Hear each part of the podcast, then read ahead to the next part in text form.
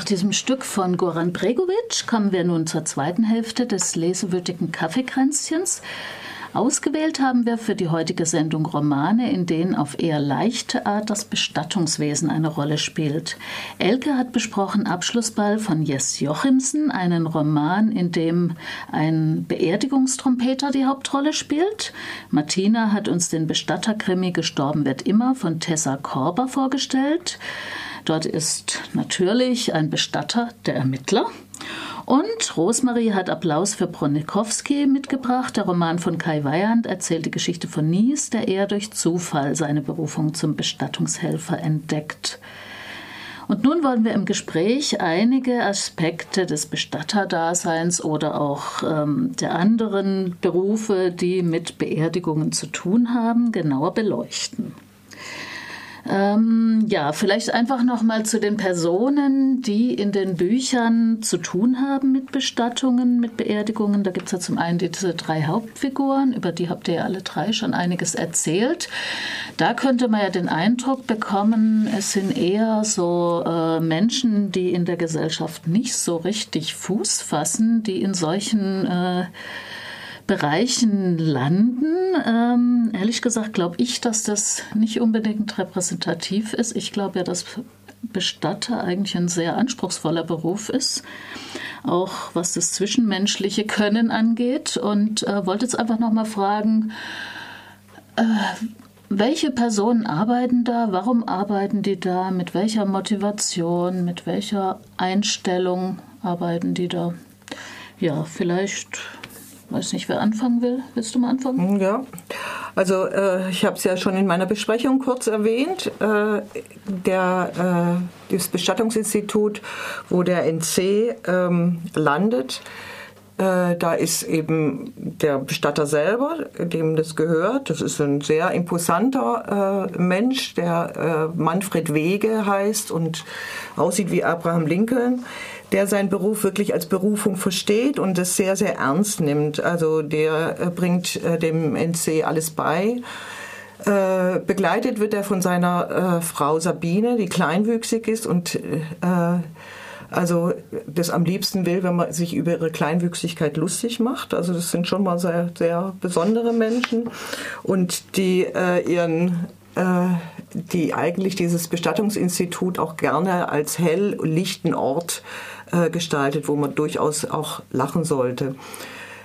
Der äh, äh, einzige Gehilfe, den sie noch haben, ist ein Kasache, der äh, Gewichtheber war, der zwanzig Jahre lang in Deutschland äh, Leiharbeiter, als Leiharbeiter gearbeitet hat und äh, jetzt seit drei Jahren eben äh, fest angestellt ist in dem Bestattungsinstitut und ähm, dem das deutsche Wort Kopfzerbrechen eigentlich schon, das sagt, das wäre so typisch deutsch, weil äh, er, er macht sich keine Gedanken über den Tod. Also gestorben wird immer, wenn man tot ist, ist man tot und äh, so ist er, er ist sehr einfach gestrickt und äh, liebt es, schwere Gewichte zu heben, eben am liebsten aus irgend, von irgendeinem Hochhaus. Also es ist schon eher ein sehr skurriles äh, Personal, den, die, äh, den der Kai Weihand da aufstellt. Ich bezweifle, ob das jetzt tatsächlich äh, so der Wirklichkeit entspricht. Und äh, der Nies selber ist, äh, der, der stolpert ja mehr oder weniger zufällig dahin und fasst es aber dann als Job auch als Berufung auf. Er macht das erstaunlicherweise sehr gerne. Mhm. Ja, ähm, der Kai Weihand selbst ähm, arbeitet ja auch in dem Bestattungsinstitut. Ähm, hast du den Eindruck, dass man das merkt in dem Buch? Ja, auf jeden Fall. Also so wie er das beschreibt, also äh, die ganzen Maßnahmen, die ergriffen werden müssen, um äh, die Toten einfach wieder so herzurichten, dass sie äh, schön aussehen und das, das wird in keiner Weise denunziatorisch oder sowas, sondern sehr liebevoll beschrieben. Mhm. Und ähm, ich habe schon den Eindruck, dass er wirklich weiß, wovon er redet. Also war das, das hat mir eigentlich an dem Buch am besten gefallen, dass er da nicht irgendwie ähm, so spöttisch oder sonst was damit umgeht, sondern sehr ernsthaft, das Thema sehr ernsthaft bearbeitet. Ja, die... Mhm. Bei Tessa Korber, mhm. ähm, du hattest ja auch ein Zitat ausgewählt, wo quasi der also wie hieß der Nachfolger, der, der Viktor, der mhm. Viktor äh, direkt mit einem Toten zu tun hat, mhm. ihn ausziehen und waschen soll. Ähm, wie wie ging es dir bei dem Buch so, wie die Arbeit beschrieben ist? Ähm, siehst du das auch so, wie, dass, ähm, dass der Tessa Korber gut gelungen ist, wie dem Kai Weihand, oder... Also ich denke vielleicht nochmal zu, zu dem zurück, was für Typen sind da unterwegs. Der Wolf, äh, ja Wolfgang heißt er, der Onkel, das ist der seriöse Bestatter, der ganz korrekt mit allem umgeht, der genau auch so ähm, die Toten dort im Keller ähm, herrichtet, wäscht, präpariert, schminkt. Und der Viktor ist ja so ein bisschen der, der Heißsporn, der so trotzig da in die Familie zurückkommt und motzig ist, und der will ja jetzt was aufklären. Ähm, ja, diese Szene habe ich auch bewusst ausgewählt, weil da war ich mir nicht so sicher, ob das der Realität entspricht. Mhm. Und ähm, ja, das war vielleicht für mich auch so ein bisschen so der Punkt, wo ich sage, ich würde jetzt mal bezweifeln, dass es so zugeht in einem Bestattungsunternehmen, oder das oder wäre hoffen. oder hoffen genau oder das wäre eigentlich eher hm. the worst case.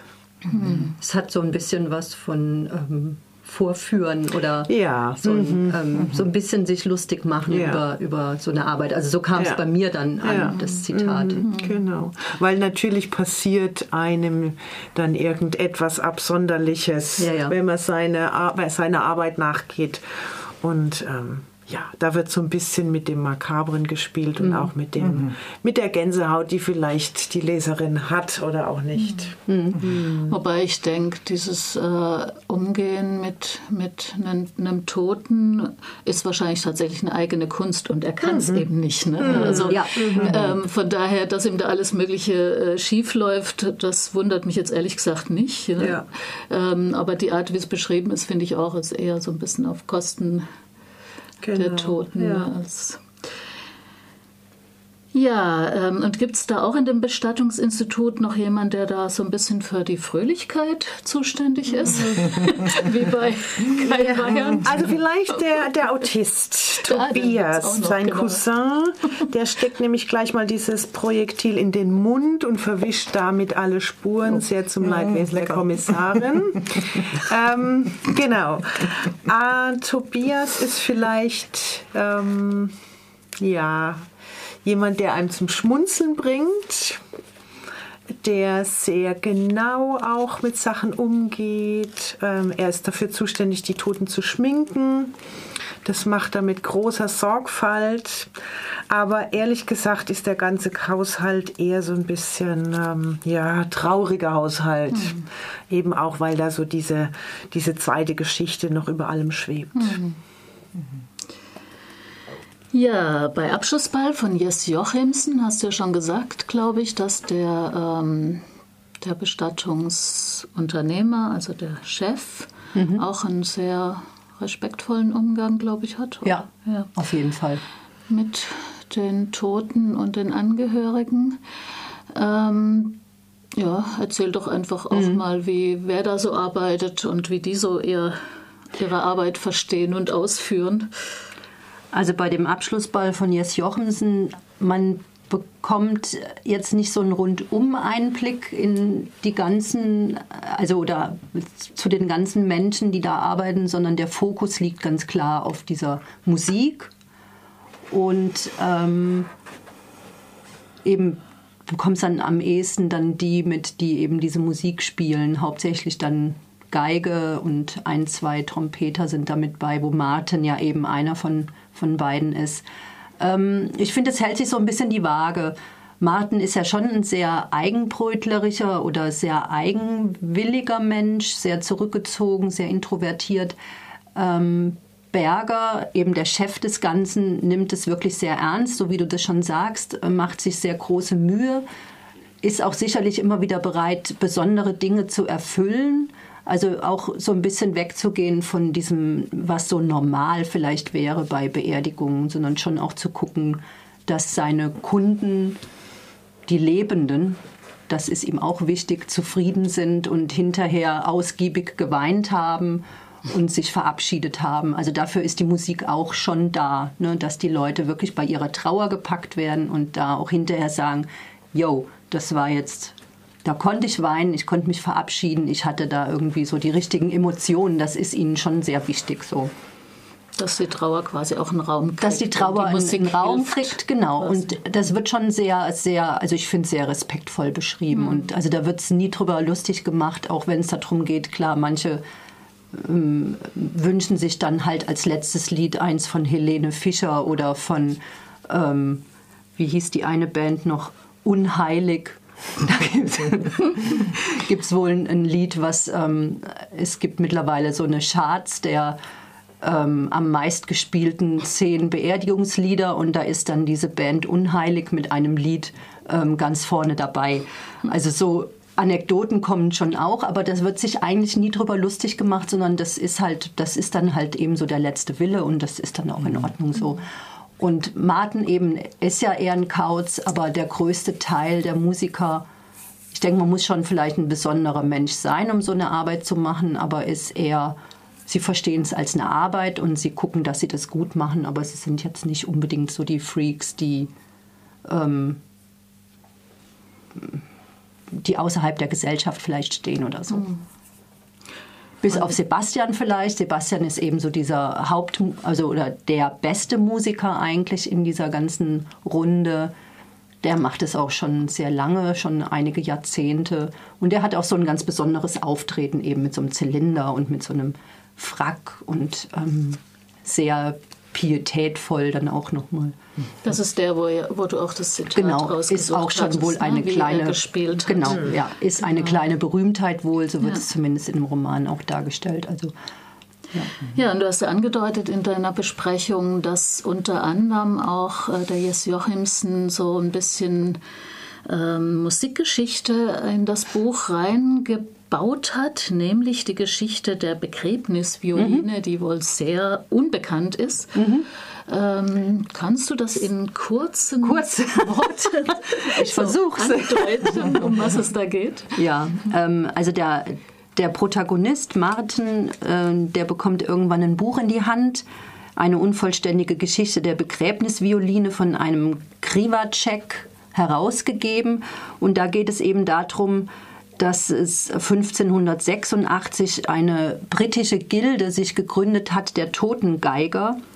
Und die haben... Ähm, die haben äh, Lieder komponiert für Beerdigungen, also für Beerdigungsviolinen, um damit sozusagen die römisch-katholischen Bestattungsrituale zu ersetzen in protestantischen oder anglikanischen äh, europäischen Ländern, um dem einen würdevollen Rahmen zu geben.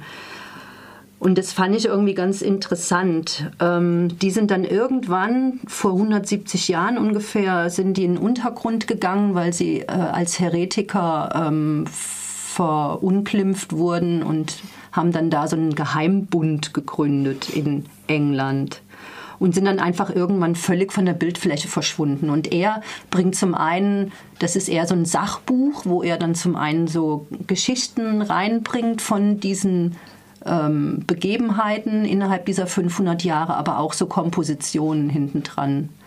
Und ähm, die Trauervioline, genau, das ist noch ganz lustig, die unterscheidet sich von so gewöhnlichen Instrumenten dadurch, dass, dass, dass sie einen Totenkopf hat, anstatt dieser Schnecke, die ja oben an diesem, ähm, ich weiß nicht, wie das heißt, an dem... Ja, dem, dem Hals. Hals, aha. Danke, an dem Hals hat. Also mhm. eine ganz spannende Geschichte. Mhm. Ja. Ja, und ich, ich habe mich auch kurz da reingelesen. Es ist ja wohl auch so, dass ganz berühmte Kompositionen man auch vermutet, dass sie ja. quasi von anonymen Beerdigungsviolinisten quasi geklaut sind. Ne? Also von Beethoven mhm. und mhm. Chopin und ich weiß nicht okay. wem. Also es ist echt spannend. Und das Buch, was da eben reingewurstet ist, das ist tatsächlich ein Sachbuch. Gut, ähm, vielleicht noch mal zu der Frage... Ähm, Natürlich hat die Arbeit wahrscheinlich auch unangenehme Seiten. Ja? Also Gut, wenn ich mir vorstelle, ich habe das Opfer eines, äh, einer Gewalttat oder eines nicht natürlichen Todes, eines Unfalls oder ein Kind ähm, als äh, Gestorbenen äh, zu versorgen. Ähm, oder was, was sind bei euch in den Büchern, was wird da angedeutet, ähm, was schwierige Seiten dieses Berufs sind?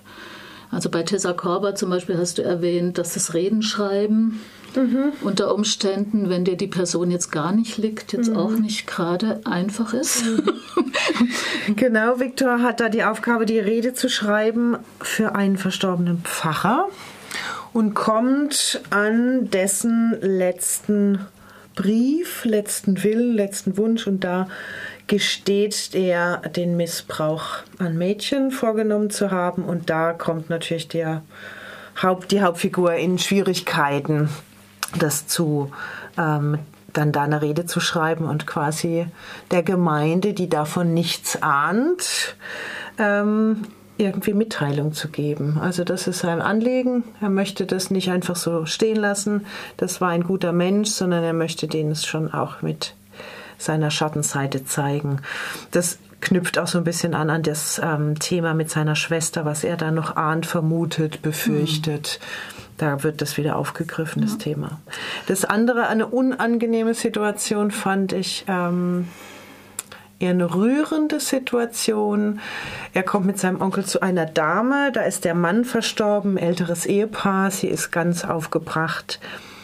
Und jetzt sind die zwei da und müssen auf den Obduktionsarzt warten, der nicht kommt, aus irgendwelchen Gründen, und warten und warten und warten und sitzen jetzt mit einer älteren Dame da, die sie nicht alleine lassen wollen. Und das finde ich eigentlich eine ganz rührige Szene, weil da so ein bisschen auch klar wird, es hat auch diesen seelsorgerischen Aspekt, dass da eben Menschen Hinterbliebene sind und die ähm, ja dann auch noch gar nicht wissen, wie ihnen geschieht oder wie ihnen geschehen ist und was sie jetzt tun müssen. Ja, da denke ich auch, dass dieser Beruf, dass dieser Anteil ja auch immer größer wird, der seelsorgerische Bereich, weil das einfach nicht mehr das Monopol der Kirche inzwischen ist, weil es einfach viele Leute gibt, die mit den kirchlichen Ritualen nichts mehr anfangen können. Ähm, Ja, also ich denke, das ist auf jeden Fall ein wichtiger Aspekt. Wie ist es bei Kai Weihand? Gibt es da auch Momente, die als schwierig, unangenehm beschrieben werden? Also für den N C ist, äh, der macht das wirklich mit Leidenschaft und der hat eigentlich keine Berührungsängste. Es werden verschieden, verschiedene Situationen beschrieben, wo er eben Menschen, die schon länger tot sind in irgendwelchen Wohnungen und wo die Insekten schon äh, dran waren, beschrieben, wo aber trotzdem, also die Art und Weise, wie das beschrieben wird, äh, lässt keinen Ekel zu. Oder wo er eben zornig wird, wenn er ähm, Menschen aus dem Krankenhaus abholen muss, die einfach, wo man sieht, dass sie einfach nicht gepflegt worden sind vor ihrem Tod und mhm. sich wundgelegen hatten und so, wo er dann wirklich eine große Wut äh, bekommt. Und er ist wirklich sehr ähm, einfühlsam gegenüber den Hinterbliebenen, auch den äh, verschiedenen Wünschen. Äh, da möchte ich jetzt nicht näher drauf eingehen, weil das einfach so, das muss man lesen, das ist so wunderbar beschrieben, wie er dann so seine ganz eigenen Methoden der Bestattung, um den, den Wünschen der Hinterbliebenen gerecht zu werden, äh, entdeckt und damit aber ziemlich viel Chaos anrichtet. Aber äh, insgesamt, also man kann sich vorstellen, weil es wird, da wird das nichts beschönigt oder so, dass er beschreibt von den, von den Körpersäften, die da austreten und von den Gerüchen, äh, wo man halt auch mal mit einer Maske rumlaufen muss und so weiter. Aber es ist nie in irgendeiner Form so beschrieben, dass man so einen Grusel kriegt oder sowas. Das finde ich eine echte Kunst, ja. Ne? Weil das ist ja jetzt wirklich auch keine angenehme Erfahrung. Ja, ja. Also das dann so zu beschreiben, finde ich wirklich eine Kunst. Anders reagiert natürlich die, seine Umwelt auf seinen neuen Job. Das ist auch großartig. Ja, stimmt. Ja. Das ist auch noch ein Thema, was ich mir notiert hatte, ähm, dass ich, äh, genau, eben bei Kai, Kai Weihand, du hast ja schon gesagt, der Bruder findet es natürlich unmöglich. Ja, und dann die Ex-Freundin, der schreibt da einfach eine E-Mail und fragt, welchen Beruf sie sich denn vorstellen können, wo, er, wo, wo sie äh, Berührungsängste hätte oder Ekel.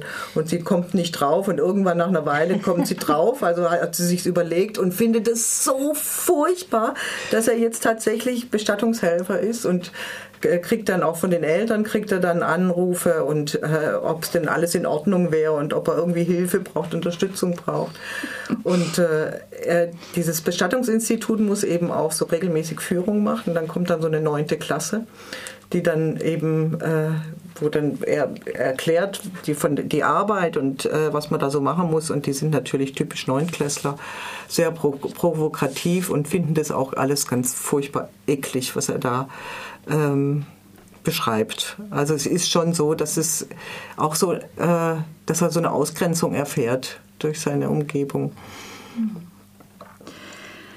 Ja, spannend, spannend. Es gäbe wahrscheinlich noch einiges zu erzählen, aber die, der Blick auf die Uhr sagt mir, dass ich langsam die Kurve kriegen muss. Also, ich danke als erstes mal Birgit an der Technik, bevor es untergeht.